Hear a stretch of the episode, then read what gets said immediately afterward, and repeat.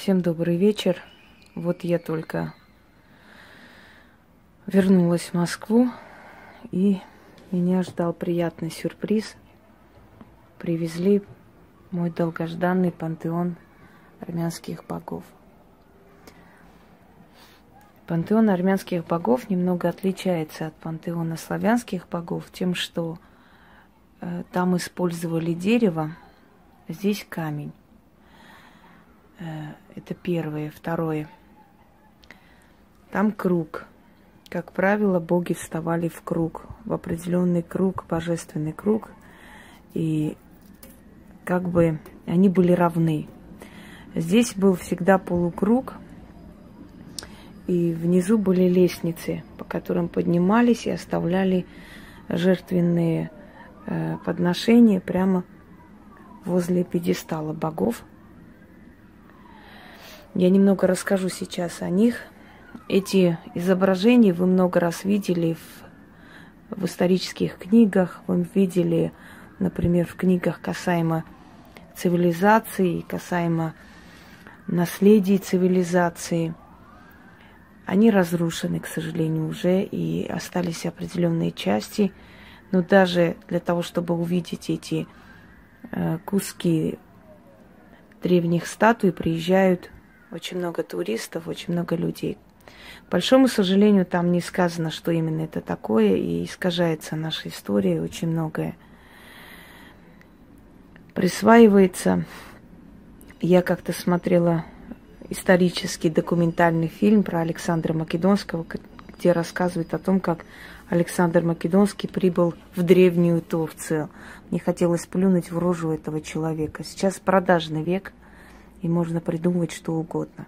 В какую древнюю Турцию он прибыл, если это была Западная Армения, а рядом Византийская империя. Западная Армения делилась на Малую Армению, на Великую Армению. Но Великая Армения, она обхватывала и современную Армению, Киликию, которую сейчас называют Ликией, для того, чтобы не было напоминаний. Но в любом случае, знаете, люди, которые маломальски начитанные, образованные, они знают прекрасно, кому это принадлежало и прочее. Очень жаль, что это все специально искажается, но время от времени напоминаем. Это знак Ариев, солнце, солнце, которое в вечном движении. Гитлер взял знак Ариев и перевернул как бы сделал свой особый знак, и он за это был наказан. То есть э, небосвод, да, вселенский разум, вселенское время повернулось в обратно и наказало его.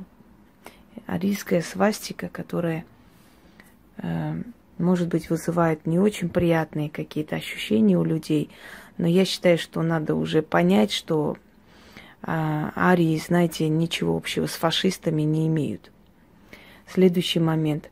Жертвенные вот эти красивые чаши для того, чтобы сюда э, наливать вино или окуривать что-то. Это как имитация костра, но здесь э, вставляется благовоние и очень красиво выглядит. Здесь главные боги армянского пантеона, богов гораздо больше, но верховные боги армянского пантеона, которые изображаются, которые есть на горе Немрут. Гора Немрут или гора Немрут-Бел находится сейчас в Турции. Это была гора поклонения Западной Армении. Туда приезжали тайно люди, которые еще не забыли язычество, и тайно от христианских священников все-таки приходили со своими просьбами к своим родным богам. Эм, Коран Немрут был назван в честь, в память э, царе Вавилона, который пришел завоевывать армян. И пал от стрела этнарха армян Гайка или Гайка. И вот мы в честь него назвали себя Гаи, армяне. Эм, в этом сражении историческом участвовали все этнархи, все праотцы кавказских народов, от которых происходит в данный момент э, все народы Северного Кавказа и Закавказья. Многие из них, правда, пришли во времена походов различных, э, пришли и обосновались, но основное количество аборигены местности, да. А получилось так, что Кавказ формировался из восьми братьев, старший из которых был э, Гайк, второй был Картлос. Э, Картлос – это этнарх грузин. Они называют себя картвели. Это самоназвание. Есть самоназвание, есть название, которое как бы, эм, которым называют нацию другие народы. И вот так, э, так далее. Всех сейчас не будем перечислять. И когда во время боя э, Гайк увидел царя Вавилона Бела, он взял свой лук и направился к нему. Но в этот момент Бел, заметив его, направил на него, э, сейчас вспомню, как называется, копье, да. И могучий Кавказ, младших брать, из братьев э, Кавказ, своей грудью заслонил брата и спас его, и получил удар себе в грудь. Так вот, Кавказ – это этнарх, прародитель чеченцев и ингушей, войнахских народов. И в честь него, в память о нем, весь горный край так и назвали – Кавказ. Его старший сын был Казбек. Вот гора, знаменитая гора Казбек, тоже в честь него назван. Эльбрус был второй сын э, честь и в память о нем тоже назвали гору. Очень интересная история кавказских и закавказских народов, ну, в принципе. Так вот, там был убит Немрут Бел. И в честь о поверженном, но сильном враге, поскольку в древние времена считалось уважением иметь сильного врага, сильного противника, достойного, можно было бы и врага уважать, э, был назван, э, была названа гора Немрут. И когда-то э, армянский царь, сейчас вспомню его имя, Ервандит, Аристакес Ервандит, обосновал там пантеон армянских богов. Вот отсюда это название гора Немрут, гора поклонения Немрут и прочее. Э, Здесь представлены главные боги. В центре Арамаст, у персов он Ахура Мазда, у грузин Армази, вообще бог Ара, бог арийцев, ариев. Рядом с ним его супруга, возлюбленная и мать богиня Анаид, персы называли ее Анахита, Анахита э, Хочу сказать, что им поклонялись все народы Востока, Кавказа, Закавказья, поэтому это такие, знаете, древние силы. Рядом с ними находится Михар или Арев, или бог солнца. Э, он сам и есть жизнь, бог жизни, бог дарующий жизнь, благополучие, э, разум человеческий – Ваган, бог войны. Вот эти короны, они, э, знаете, с того времени, как бы в те века, когда обосновали пантеон армянских богов на горе Немрут, были приняты вот такие персидские, парфянские, медийские короны, и поэтому э, как бы в них и изобразили богов армян. Ваган, бог грома, бог войны, тот же Ареф, ой, извиняюсь, Арес у греков.